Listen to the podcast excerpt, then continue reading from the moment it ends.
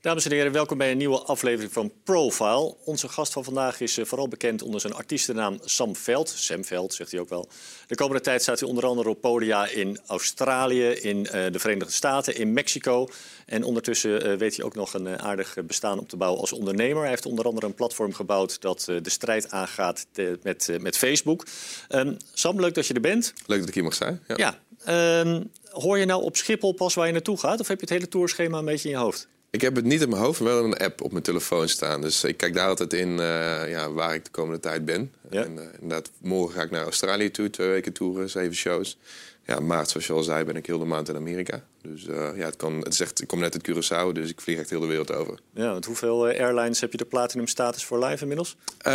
Wel bij KLM al. Omdat ik natuurlijk van heel veel uit Amsterdam vlieg ik veel met KLM. Emirates ook wel. Nog niet voor live, maar de rest is gewoon nog wel versparen. Maar vooral KLM, Delta, dat soort dingen. Ja. Is het nou leuk om in zo'n rot tempo de hele wereld over te gaan? Nee, ja, het is leuk dat ik overal mag draaien. Het is heel mooi dat iedereen mij blijkbaar wil boeken.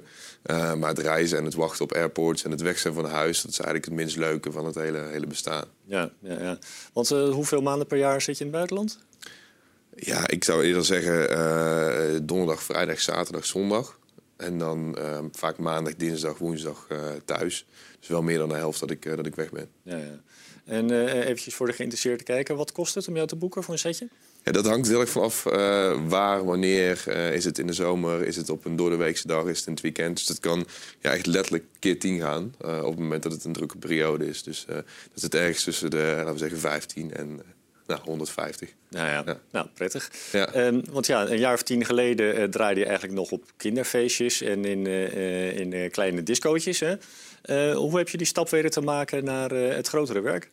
Nou, dat heeft best wel lang geduurd. Op een gegeven moment in eerste instantie heel vaak met demo's opgestuurd naar Spinnin', naar Armada, alle grote labels.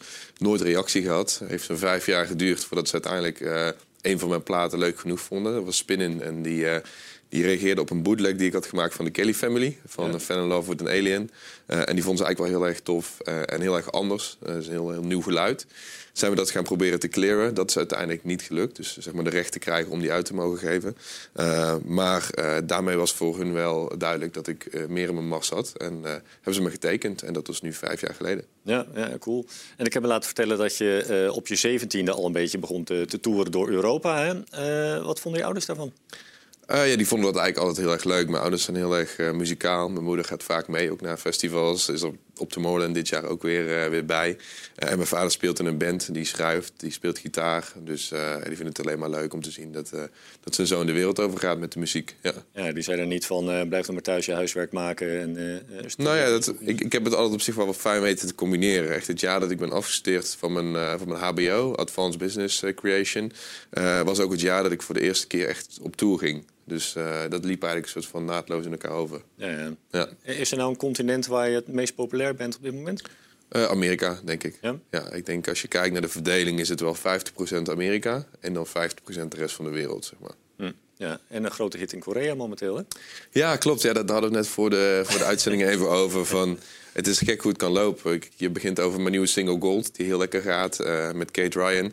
Maar er is een plaat die nog 5 keer zoveel streams pakt op dit moment, waar heel veel mensen hier in Nederland bijvoorbeeld niks van weten. En dat is ook het grappige van het huidige muzieklandschap. Het is zo wereldwijd. Hè? En je kunt een hit hebben in China en waar hier niemand vanaf weet. Ja, geestig. Ja. Kun je daar nog normaal over straat of word je daar besprongen door fans? Nou, het gekste is wel in Azië. Daar word je echt opgewacht wel op de airport met bloemen en zelfgemaakte schilderijen, cadeaus, dat soort dingen. Ja. Dat heb je gewoon in Nederland, heb je dat niet. Ik denk als je hier Tiesto op straat ziet lopen, zou je er ook niet snel heen gaan voor een foto en een handtekening. Terwijl daar is dat heel normaal. Maar ja, ik ben geen Martin Garrix wat dat betreft. Dus ik kan daar wel gewoon nog op straat. Ja. En even om aan te geven hoe groot je bent. Hoeveel volgers heb je op de socials? Welke? Op Facebook ongeveer 700.000. Op Instagram nu richting de 350.000. Maar Spotify vind ik het belangrijkste social media platform voor artiesten. Ja. Zit ik nu rond de 300ste van de wereld, dus zeg maar, in de wereldranglijst van alle artiesten. Dus heb je het ook over een Justin Bieber en The Beatles bijvoorbeeld. Ja. Dus dat vond ik wel een mooie statistiek. En ik zit nu op ongeveer 8 miljoen luisteraars per maand. Allemachtig. Ja, ja, niet voor te stellen bijna. Hè? Nee, daar kan je een hoop arena's mee vullen als je een kaartje zou kopen. Ja. Hey, en ook actief als ondernemer. En ja, een beetje dat linkje met Facebook. Want je zei, ja, ik heb 700.000 mensen die mij daar liken. Eigenlijk was je helemaal niet tevreden hoe Facebook werkte, hè, voor jou. Nee, kijk, ik zag gewoon, dat zie je nu ook het afgelopen jaar heel erg, dat het eigenlijk niks meer voorstelt. Die 700.000 mensen waar ik zo hard voor heb gewerkt om op mijn pagina te krijgen, dat ze op een knopje drukt van ik vind dit leuk. Die stellen nu eigenlijk niks meer voor. Als ik nu iets post op mijn pagina, zie misschien van die 700.000 mensen nog maar een paar duizend het. Behalve als ik een enorm bedrag ga overmaken naar Zuckerberg. En dan kan ik eigenlijk bij mijn eigen fans. Dus ik voel me een beetje opgesloten op dat platform.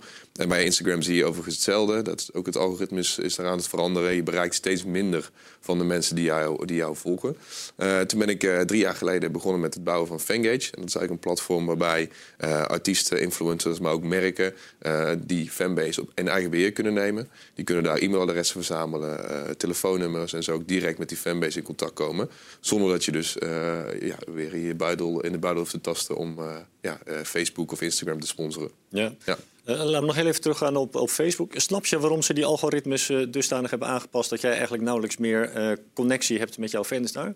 Ja, ik denk dat het tweeledig is. Ik denk aan de ene kant is het een must, omdat er steeds meer mensen op het platform komen. Die mensen liken steeds meer dingen. Dus het is onmogelijk om alle berichten van alle pagina's die iemand liked te tonen. Dus dat is eigenlijk een beetje de legitieme reden, denk ik. Hè? Want je wil als Facebook zijnde relevant zijn. Als mensen die app openen, wil je laten zien wat ze willen zien.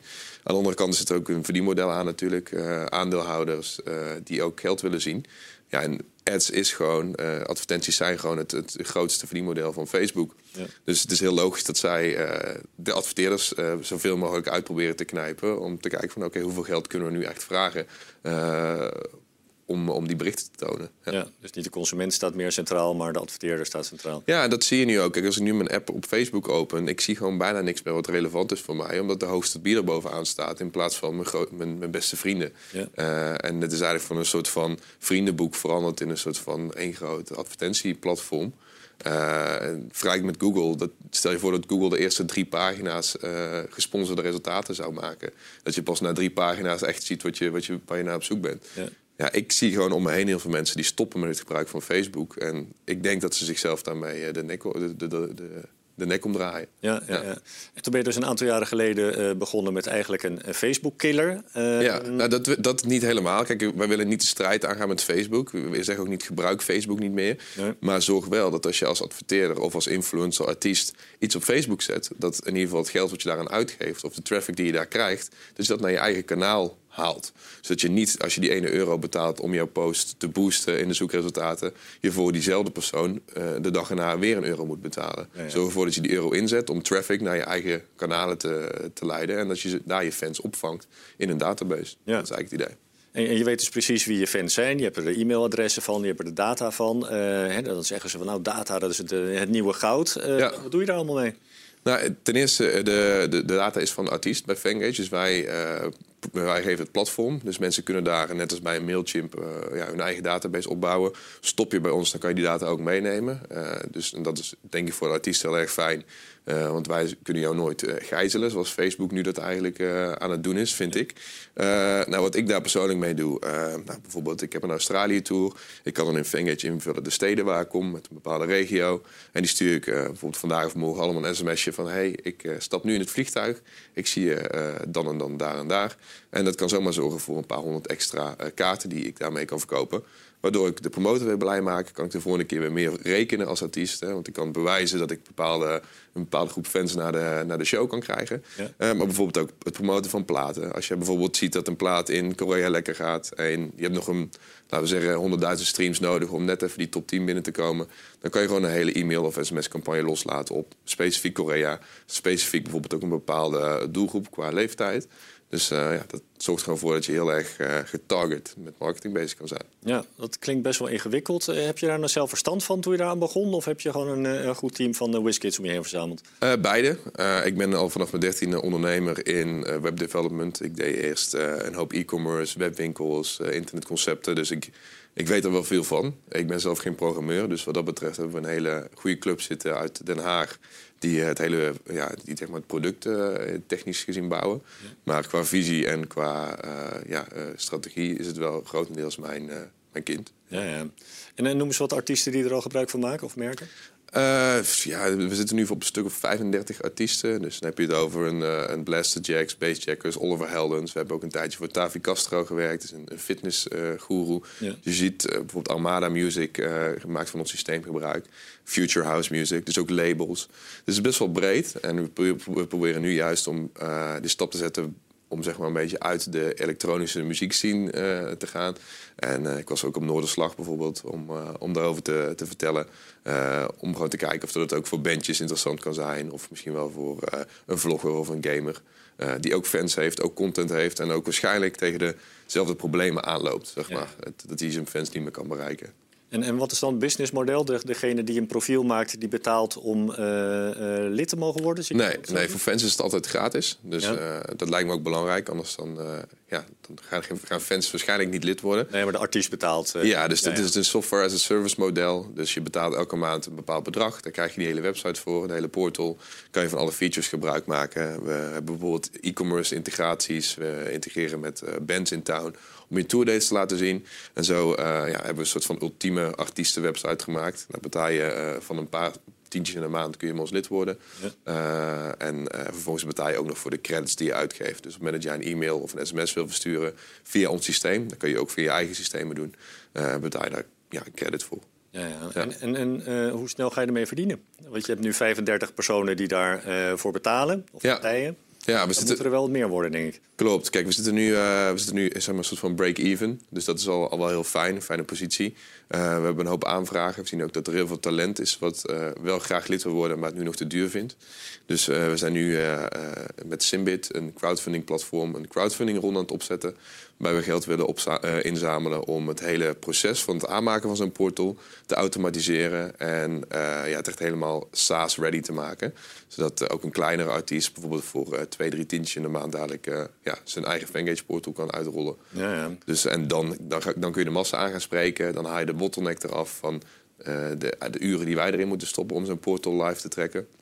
En dan denk ik dat het ook echt winstgevend kan gaan zijn. Ja, geinig. En als je jou googelt, dan kom je ook een optie tegen om een ICO te doen. Hè? De lancering van een cryptocoin. Ja. Qua timing is dat momenteel natuurlijk vrij beroerd. Ja, klopt inderdaad. We zijn daar in de zomer van vorig jaar mee begonnen. Dat heet Fangold. En dat is een coin, een token die op het Fangage-platform zou moeten komen. Het idee daarachter is dat mensen nu wel zich registreren en hun gegevens achterlaten, maar daarna nog vrij weinig terugkomen naar het platform. Ze hebben daar nog weinig incentive voor om echt actief te blijven. Ja. En dit is eigenlijk het loyalty-gedeelte wat op Fangage moet gaan komen. Daar zijn we nu al druk aan het bouwen. Alleen voor een ICO is nu het landschap niet optimaal, zoals je weet. Eigenlijk geen één ICO is meer succesvol. Dus we zijn nu achter de schermen door aan het bouwen aan de techniek. Ook wel op blockchain-basis. En of dat die ICO er ooit komt, dat weet ik niet. Maar ik weet wel dat we dat systeem gaan lanceren. Waarbij het mogelijk gaat zijn voor fans om beloond te worden voor delen van bepaalde content en het helpen van de artiest. En waarvoor het voor de artiest weer mogelijk is om, zeg maar, coins/geld te verdienen met hun content. Ja. Dus je motiveert aan de ene kant de artiest om zoveel mogelijk toffe dingen aan te bieden. En aan de andere kant motiveer je de fan om die dingen te verspreiden. Ja, geinig. En nou houdt het allemaal niet mee op met het ondernemerschap. Want je hebt niet al te lang geleden ook een anti-katerpoeder geïntroduceerd, hè? Ja, klopt. Tijdens ADE afgelopen jaar. Was dat eigen behoefte? Dat je dacht van, ik word steeds minder makkelijk wakker na een feestje? Nou, semi. Kijk, ik ben nog jong, ik ben nog 25. Dus dat valt allemaal nog wel mee. Maar ik zag in Vegas dat daar een enorme markt voor was. Ik zag daar oxygen bars. Je kunt daar aan een infuus gaan liggen 2 uur lang als je van een katerlast hebt. En het wordt ook nog eens gedaan. Ja. En ik heb het ook zelf gedaan en dat werkte ook wel. Maar ik dacht, de Nederlanders zijn wel te nuchter, denk ik, om na een avondje stappen 2 uur aan een infuus te gaan liggen. Dus zijn we met een producent gaan kijken naar, oké, hoe kunnen we nou wat er in zo'n infuus zit, in een soort van makkelijk shotje, drankje verpakken. Ja. Wat ook echt werkt. En toen hebben we Always Bright gestart. En tijdens ADE gelanceerd met een pop-up. De grootste DJ's ter wereld zijn daar komen draaien. Dat vond ik wel grappig. Was een soort van mini Tomorrowland in een winkeltje van 50, 60 man. Ja, ja, nu is het te koop. En ik moet zeggen, niet alleen omdat ik het zelf bedacht heb, maar het werkt echt. Ja. Ja. En wordt het al een beetje verkocht?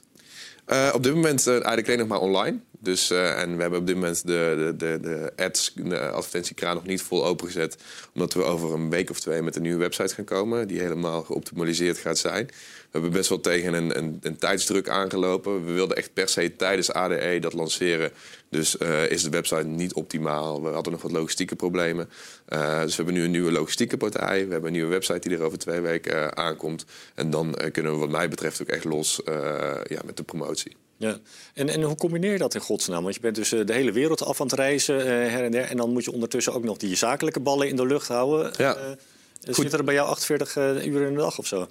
Nee, dat niet. Ik heb voor al die projecten gewoon een goed team. Dus bijvoorbeeld Fangate is iets... onder andere werkt mijn vriendin daarin als general manager. Dus ja, haar vertrouw ik 100% om zeg maar, de operatie daarin in goede banen te leiden. Ja. Always Bright hebben we een partnership met een marketing agency... die zeg maar, dat hele gedeelte doen. Dus het is gewoon een kwestie van die bedrijven slim inrichten... zorgen dat je zelf wel strategisch aan het roer staat... maar niet van dag tot dag met alle problemen hoeft te dealen. Want het gaat gewoon lastig als je... Nou, ik zit nou weer dadelijk 24 uur in een vliegtuig zonder wifi... Dan moet er wel iemand zijn die het opvangt als het fout gaat. Ja. Je zou hier eigenlijk al eens eerder te gast zijn. Ja. En toen kreeg je de dag daarvoor een ongeluk met de scooter. Ja, dat was echt heel ongemakkelijk. Ja, dus je brak je been, geloof ik, op een paar plaatsen. Dan wordt je hele leven op zijn kop gezet. Want je wordt natuurlijk overal verwacht op festivals en op feesten en dingen. Ja. Wat was dat voor een realisatiemoment? Want ik kan me voorstellen dat je dan pas realiseert... hoeveel mensen er afhankelijk zijn van jou als artiest. Ja, klopt. Ik heb uiteindelijk 25 shows moeten cancelen. De mainstage van Tomorrowland, Seaget Festival... een hoop shows ook met de band. Ik speel tegenwoordig ook vaak met een live band. Ja. Dus dat is dat op zo'n moment dat je dan eigenlijk van continu van plaats naar plaats... naar helemaal nergens meer heen gaat. Dat is wel even een moment waarop je denkt van... oh wauw, aan de ene kant... hoe tof ik het vind, wat ik doe. Want ik begon het eigenlijk meteen na een week of twee echt heel erg te missen. Van, mag alsjeblieft het podium op. Andere kant ook wel een realisatie van hoe hard je aan het rennen bent. En dat het ook af en toe wel eens goed is om eventjes stil te staan. En dat was heel geforceerd nu, want ik kon letterlijk niet meer lopen. En ik zat ook 2 maanden bij mijn moeder thuis op de bank. Want ik kon ook mijn eigen huis niet meer in vanwege de trappen en dergelijke. Dus dat was heel geforceerd, maar ook denk ik wel goed. En hij heeft me wel ook laten zien dat het helemaal niet verkeerd is om af en toe... eventjes die rust te nemen of die pauze te nemen. Ja. Ik denk dat er niet veel jongens of meisjes zijn van 25 die een eigen foundation hebben. Heb jij wel, wil ik het ook nog even over hebben. Ja. Hoe kom je daarbij? Nou, daar kwam ik eigenlijk bij omdat ik heel veel reis. En als je veel reist, dan zie je ook veel. Ik zag bijvoorbeeld in Jakarta dat er mensen niet meer over straat durfden eigenlijk of wilden. En om de straat over te steken om naar... een ander gebouw te lopen. Dan pakte ze een Uber omdat er te veel smog in de lucht hing. Terwijl ik dan dacht van draag je niet een beetje bij aan het probleem op deze manier? Nou, bijvoorbeeld in China, als je daar landt in Beijing... dan zie je gewoon helemaal niks tot echt een seconde voor je op de grond komt. En dan kom je eigenlijk onder die deken van smog uit. Nou, dat soort dingen zag ik en ik dacht, daar schrok ik van. En toen dacht ik ook van, in hoeverre draag ik daaraan bij? Nou, heel erg, want ik vlieg heel veel. Ja. Festivals zijn over het algemeen best vervuilend. Dus toen heb ik een 1,5 jaar geleden tegen mezelf gezegd... ik ga kijken wat ik kan doen in mijn leven. Nou, ik heb een partnership gesloten met Green Seed... om bijvoorbeeld mijn CO2-uitstoot te compenseren. Ik heb mijn auto ingerolen. Mijn rider is helemaal plasticvrij nu. Dus ik heb allemaal stappen ondernomen om te kijken... wat kan ik nou doen als DJ/influencer? En kan ik andere mensen ook inspireren om hetzelfde te doen? Ja. En de foundation... moet uiteindelijk een platform worden waar ook anderen zich bij aan kunnen sluiten. Dus andere DJ's, maar ook acteurs, sporters. En hun bereik ter beschikking kunnen stellen om een betere of groenere wereld te promoten. Ja. Daar zijn we nu druk mee bezig. Afgelopen 2 weken geleden een gesprek gehad met de United Nations, met de Verenigde Naties. Die bezig zijn met een heel Smart Cities project. Nou, dat is heel interessant natuurlijk, omdat zij heel erg op zoek zijn naar een platform om... de burger te bereiken en vooral de jonge burger. En wij zijn juist op zoek naar een beetje resources en de mankracht... om dit ook echt groots te maken. Dus work in progress, maar het staat. Ja, pretty cool om op deze leeftijd met de Verenigde Naties in gesprek te zijn om hoe je de wereld een beetje beter kan maken. Ja, zeker, zeker. En dat is ook wel leuk. Draaien is super tof. Dat is altijd mijn hobby geweest. En nu ook mijn werk. Alleen, ik vind het juist leuk om te kijken, oké, hoe kan ik dan dat bereik wat ik in mijn opbouw gebruiken om iets goeds te doen. Ja. Tof. Hey, tot slot, zeer succesvol als artiest, zeer actief als ondernemer. Je hebt natuurlijk in Nederland allemaal van die rijkenlijstjes. De quote zit natuurlijk beroemd mee. Denk je nou eerder dat je als DJ zo'n rijkenlijst zal bestormen of als ondernemer? Ik denk als DJ. Als het er nu uitziet. Kijk, op dit moment, Fangage is voor mij heel erg een passieproject. Ik heb er nog niks mee verdiend, zoals ik al zei. Wie weet dat dat nog een keer enorm explodeert. En dan zou dat zomaar kunnen. Maar op dit moment zijn de DJ-inkomsten en de muziekinkomsten zijn wel gewoon de grootste stroom. Ja. Want hoe lang kun je nog mee als DJ? Zit daar eigenlijk een einddatum aan? Ja, nou ja, David Guetta is nu 52. Dus ik ben 25, dus wie weet. Als je lang genoeg relevant weet te blijven en jezelf opnieuw weet uit te vinden, dan kun je best wel lang mee. Kijk naar Chesto, die is ook van trance naar EDM, naar deep house en weer teruggegaan. Ja. Armin heel erg juist gefocust op de trance, maar wel een hele loyale fanbase. Dus ik denk als je daarin blijft investeren en jezelf opnieuw blijft uitvinden, dan kun je best wel lang mee. Ja, we gaan het volgen. Hartstikke leuk. Ja, thanks. Dankjewel. Ja, bedankt. Wil je meer interviews zien? Surf dan naar CVD TV.